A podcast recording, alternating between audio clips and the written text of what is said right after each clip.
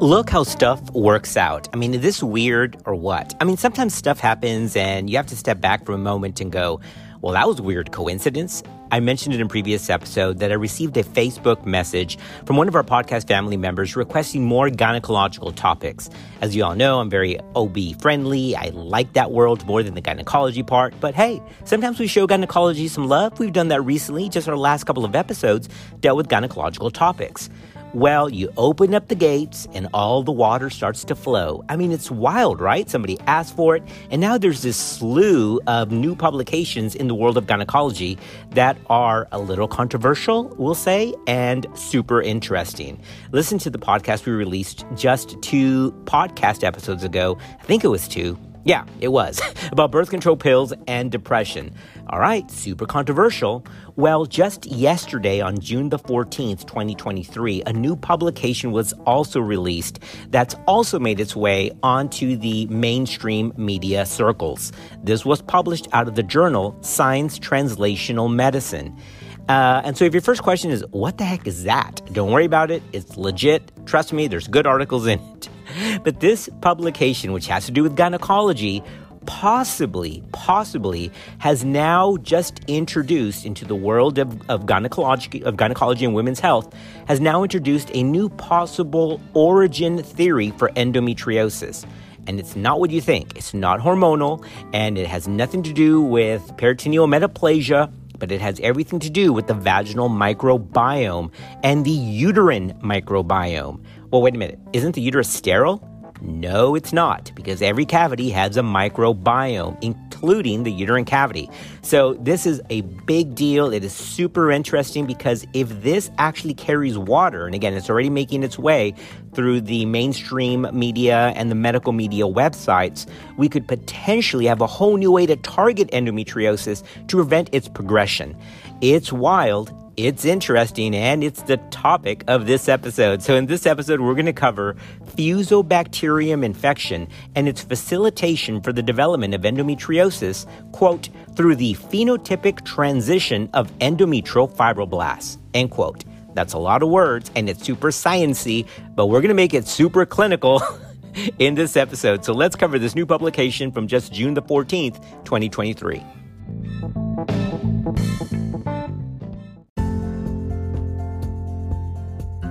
This is Cade. I'm a third year medical student at Texas A&M University. I'm Kimia. I'm an undergraduate student at Texas A&M University. And, and this, this, is Clinical, Clinical Pearls. Endometriosis is caused by endometrial like tissue containing endometrial glands and stroma and extensive fibrotic tissue when it grows outside of the endometrial cavity, most often in the pelvic peritoneum, the ovaries, or both. This results in chronic pelvic pain and infertility. It's been estimated to occur in up to 10 to 15% of women of reproductive age. There's three main theories that have supported the origins of endometriosis, and the most likely to be true is one called Sampson's theory. This is nothing new. I mean, this was first thought of in 1927. Sampson's theory states that three elements are required to cause endometriosis retrograde menstruation, the presence of viable cells within that retrograde fluid, and the implantation of those viable endometrial cells outside of the endometrial cavity that continue to grow and form peritoneal lesions. I mean, this makes sense, right? I've done laparoscopy in patients that are menstruating, and you're like, oh, look, old hemolyzed blood. I mean, there's no reason to think that blood in the endometrial cavity can't come out of the tubes. We know that it does happen because you can see it happen. I mean, the tubes and the cavity are obviously connected, like ear, nose, and throat, uh, cervix, uterus, and fallopian fallopian tubes. I mean, it's all one conduit. Now, yes, the tubal ostia do have some reflex spasm to try to keep things out of the tubal lumen, but we know by both history and proven in multiple studies uh, and by surgical models that this actually does happen. So, Sampson's theory, just remember, is the one about retrograde menstruation. But here's the catch. While that makes sense, and while retrograde menstruation likely happens in almost all women, why do not all women develop endometriosis? So there's got to be something else to this story. And yes, genetics are a big part of that. Yes, epigenetic changes and innate immunity uh, capabilities are all different based on individual levels. But now this new publication that's coming out likely gives us the, the true why, which is, well, if men's, retrograde menstruation happens in all women, why do some women develop this outside of genetics and those epigenetic things and the other things that we talked about? Why do some women develop develop this and some do not. This study is super interesting, but before we do that, let's cover the two other theories for endometriosis. The first one was Sampson's theory. The second theory for the origin of endometriosis is Meyer's theory. And again, this is a super old one as well. Meyer's theory states that cells that have the potential to become endometrial cells are actually present in the abdomen at birth. They just kind of hang out and are quiet. And then, for some other reason, whether it's hormonal influences or innate uh, immunological uh, environments and milieu, they then transform into endometrial cells. So, this is the metaplasia theory by Meyer, M E Y E R, Meyer's theory. Okay, both of those make sense. That seems reasonable. But here's a tricky issue. How do you explain endometriosis that happens outside of the pelvis? I mean, this can happen, right? You can get endometrial implants on the perineal body. It can happen um, on the diaphragm. It can happen in the lung. Uh, it's showed up in weird places, all right, where you're like, oh, that doesn't really fit retrograde menstruation, but whatever. Well, that's where Halban's theory comes in. Halban's theory states that, look, somewhere, somehow, some endometrial cells get into the vasculature of the, of the myometrium and then circulate and then implant at distant sites, okay? So Halban's is the transportation theory that distant lesions are established either by lymphatic spread or of hematogenous spread of these viable endometrial cells to other parts of the body. All right, so we got Sampson, we got Meyer, and then we got Halban. The truth is, if you notice, we said those are three theories. And I love how people just take a theory and make it dogma, right? This is how endometriosis occurs. Uh, we don't know that. It sounds good. It's possibly true. It does have some scientific merit to it, but there's definitely not one proven way that we know this happens. But now we've got more info, and I don't want to get there yet, but this is where this new publication is super exciting and also kind of weird because there are some gaps with, with, this publication. So I love how we, we advance, we take a little step forward and then maybe two back, a little step forward and then two back. But all the way, we're still moving to the front because it, once we go over this publication and you go, wow, that's super interesting. I dig it. I believe it. This is real. Uh, what do we do with that? And where do we intervene? Is there a specific time where if you don't treat for this bacteria, uh, it's all over? Or does this have some kind of treatment for stage three and stage four endo? Could this help reverse this in a non hormonal way? We don't know that. So I want to be very clear. This is exciting new information on endometriosis relating to its pathogenesis, how it likely starts and develops. But it doesn't really give us that much into treatment. There is a part in there uh, where some of the subjects were treated and they got better. But there's one catch to who those subjects were because they were not people. So let me just spoil it there.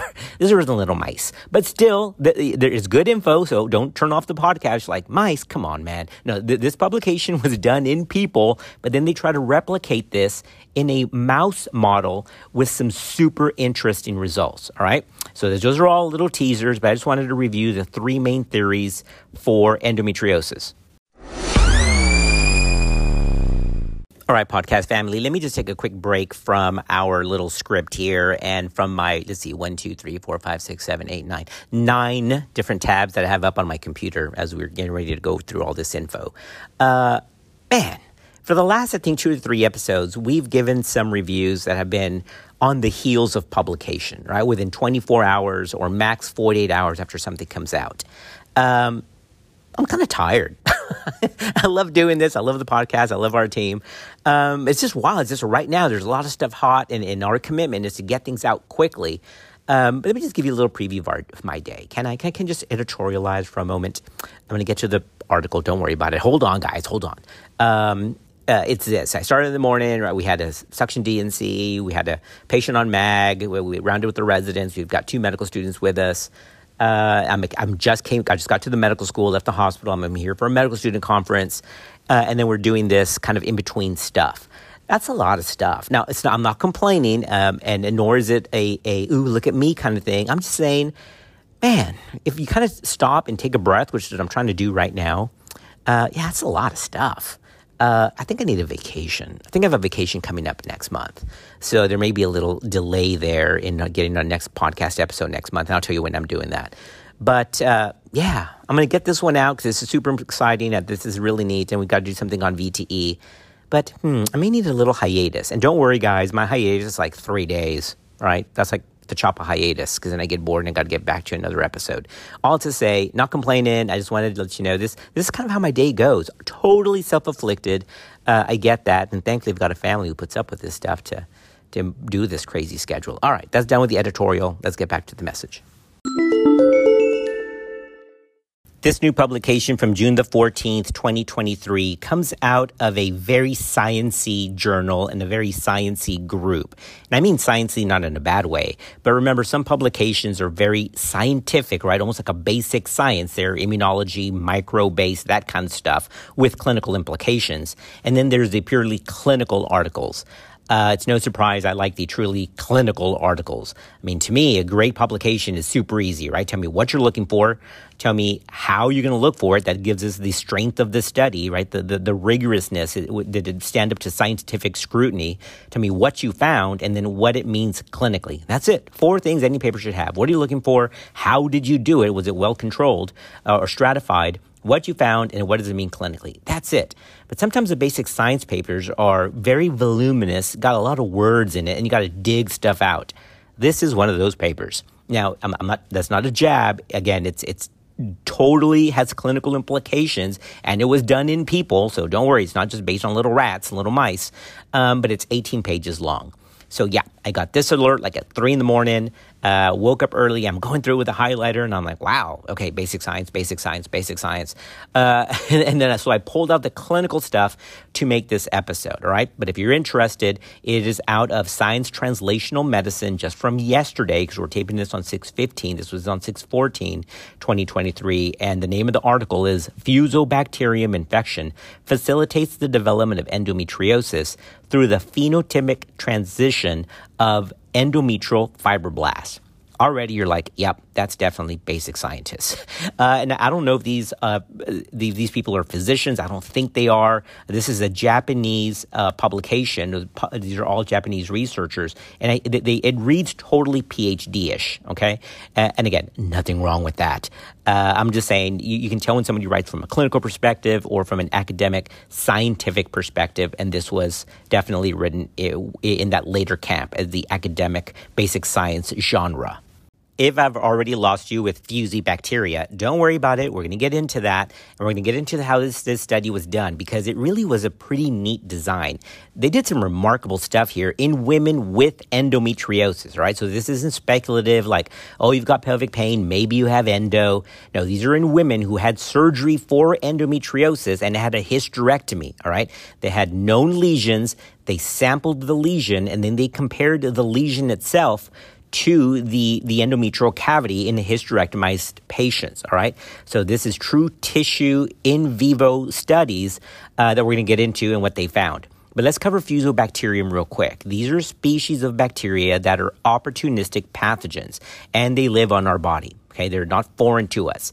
They typically live in the oral cavity and in the GI tract and even in the GU tract. So they live in the vagina of women. So remember the key word there. They are opportunistic pathogens. They're not straight up pathogens, right? So they're not bad guys all the time. They kind of hang out. They are part of the normal flora, right? So Fusobacterium is a typical bacteria that's part of the microbiota, but given a chance, it's going to go butt wild. All right. So Fusobacterium is an opportunistic pathogen, not foreign. It does live as part of our microbiota in the oral cavity, GI tract, and in the female genital tract. As these authors of this new June 2023 publication state, quote, although the uterine cavity is believed to be almost sterile, a close association between endometriosis and endometritis has been reported, end quote. Now, it's not that endometritis or PID is going to lead to endometriosis, but the idea is, is that bacteria live in the endometrial cavity, in the uterine cavity, and through some dysbiosis or through some changes of the cells uh, in the uterine cavity due to this inflammatory response, these cells could then go rogue. All right. So this publication talking about Fusobacterium, which had some super novel findings that we're going to get into in just a minute, is not the first one to to break this ice. All right. There's been others to go, hey, there's a uterine microbiome. Maybe this has origins in other things like endometriosis and chronic pelvic pain. So this is not the first one to do that, but it's the first one that has taken the findings this far. I'll post the reference to that previous publication that showed intrauterine microbial colonization with the presence of endo on our reference sheet. But that author was Khan, and it was published in Human Reproduction back in 2014. So look at that. We go from 2014 to 2023.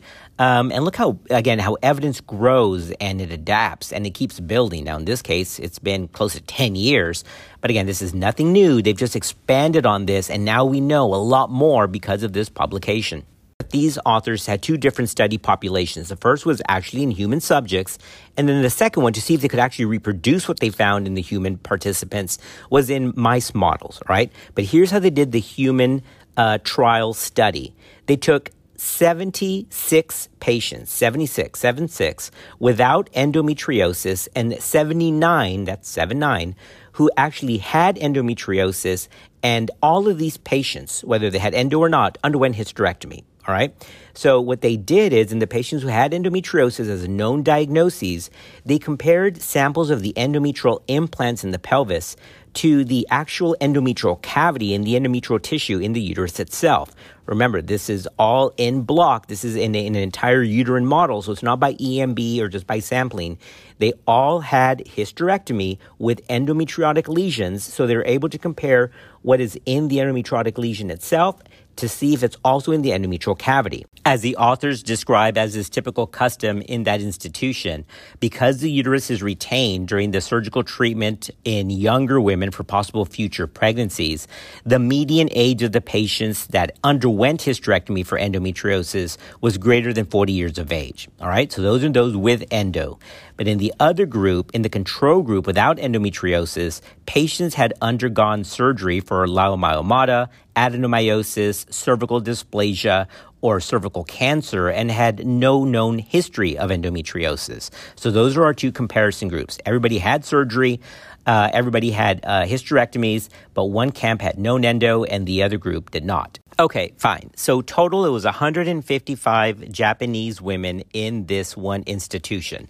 Now, why did they pick on Fusobacterium? I mean, why this bacteria? Let me explain exactly why they did that through the exact words of their manuscript. So this is what they have verbatim. Quote, recent highly sensitive 16S ribosomal RNA, see, told you basic sciences, gene amplification sequencing has demonstrated that although the amount of bacteria in the uterus is about four orders of magnitude less, that's a lot less, right? Four orders of magnitude less than the amount in the vagina, certain microbial communities, including members of the Fusobacterium genus, can be detected. They go on to say, although members of the Fusobacterium genus have long been considered to be opportunistic pathogens, recent studies revealed that some Fusobacterium species, like Fusobacteria nucleatum, play an important role not only in periodontal disease, but also in carcinogenesis via induction of several inflammatory cytokines, including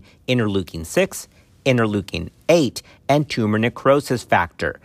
End quote. So let's stop there for a minute. That's why they focus on this bacteria because it already has kind of a bad rap, right? It has been found in certain kinds of, of cancers uh, in terms of pathogenesis and promotion. Crazy, right? And because it's very pro inflammatory and endometriosis is known to be a pro inflammatory state, that's why they said maybe there's something here. We know it lives in the vagina, we know it can be found in the uterus. Maybe it's found in higher concentrations in women with endometriosis. And so maybe this is the, the behind the scenes uh, occurring, the behind the scenes events behind Sampson's theory. So, first you get the fusobacterium in the vagina, then it becomes colonized into the uterine cavity, it triggers this cascade, and then it makes that abnormal uh, retrograde menstruation somehow more pathogenic. That's the theory. And the results are pretty supportive of that, all right? But that's why they focus on fusobacterium. Having said that, now let's go into what they actually found when they looked at the human uh, subjects and then how they try to replicate that in mice.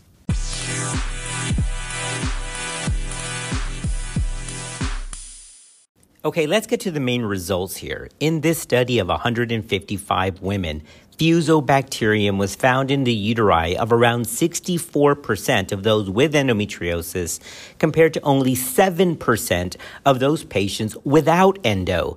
Those are striking differences, guys. Y'all get that? So, those who had known endometriosis, I mean, they've got lesions, 64% had this bacteria in their endometrial cavity compared to 7% of controls. That's pretty surprising. This result highlights growing interest in the potential role of microbes in endometriosis. And again, this isn't anything new. This idea has been around for close to a decade to see whether fusobacterium could affect the course of endometriosis directly, these researchers then transplanted endometrial tissue from one set of mice into the abdominal cavity of another. All right, so hold on a minute. We just left our human part, our human participants. Now we're going to our, our, our mouse model, okay? But this is pretty ingenious, so watch what they did. All right, so I got a little mouse with endo and then transferred some endometrial implants to another little mouse without endo. All right, and here's what happened. Well, within weeks, endometriotic lesions formed in the recipient mouse. Okay, we get that. And using this model, though, the researchers found that lesions tended to be more abundant and larger and more aggressive in the mice that also were inoculated with fusobacterium. So, in other words, there's something with this bacterium that takes the blood that's placed into the pelvis and makes it adhere and makes it go nuts. Did y'all get that? That was the missing link that Sampson couldn't figure out.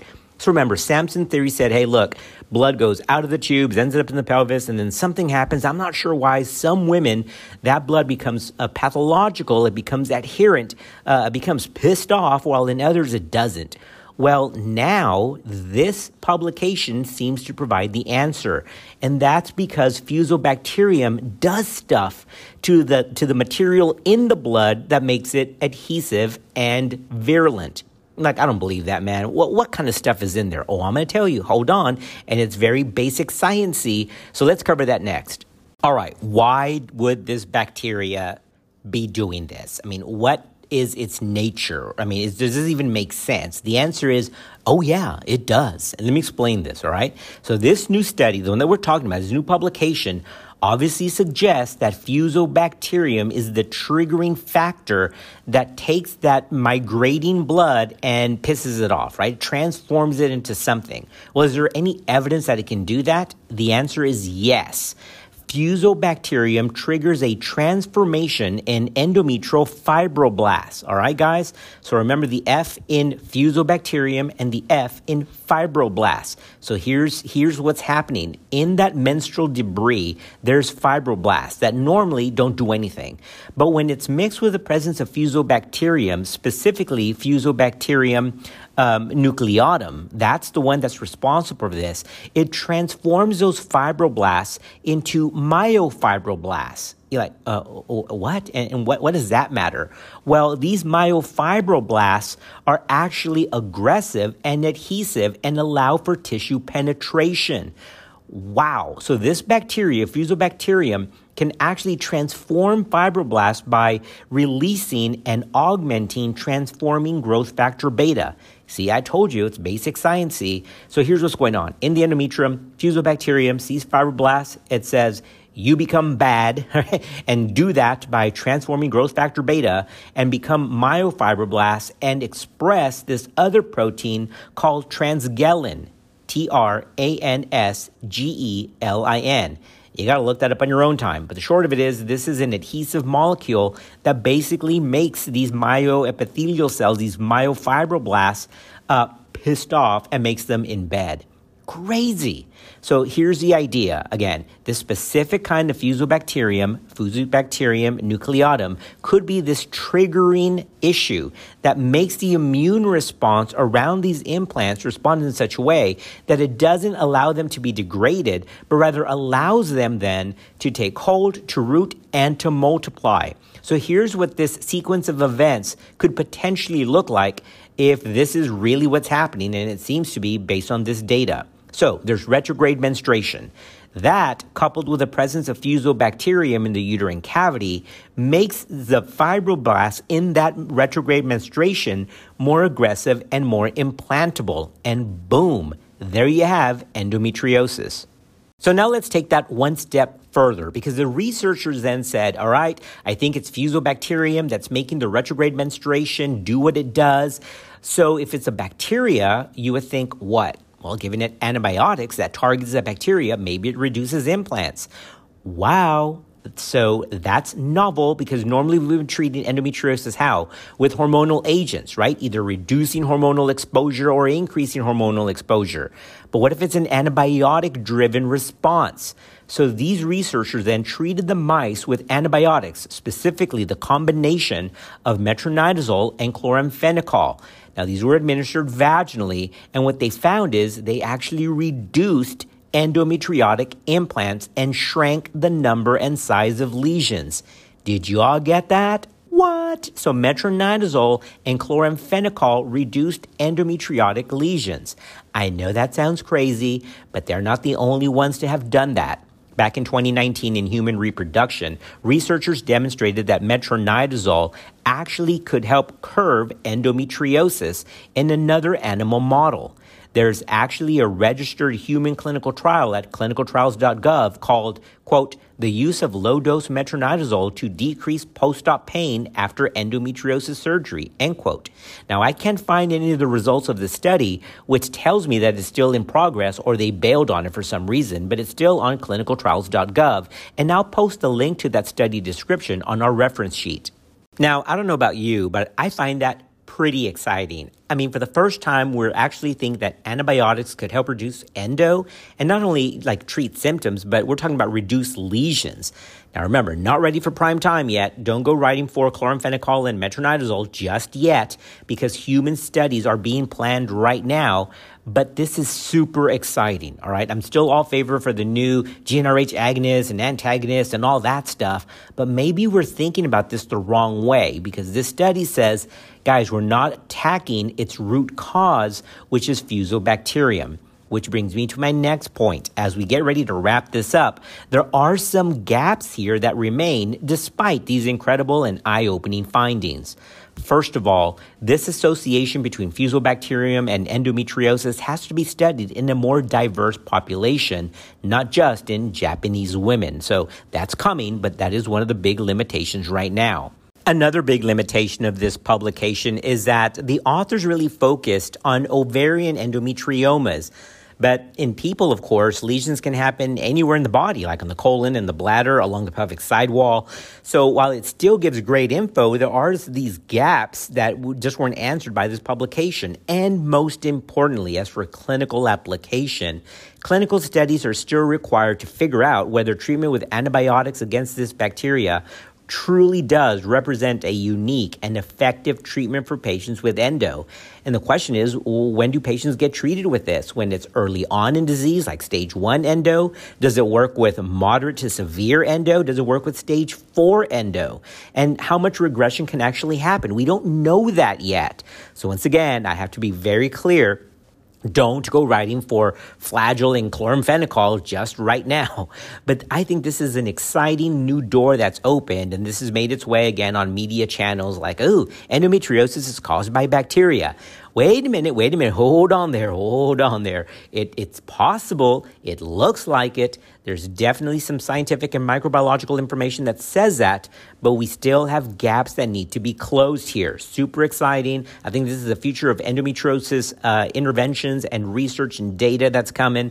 But right now, we're not quite ready for prime time. But nonetheless, we wanted to get this podcast out within 24 hours of this article's release, and that's what we've done.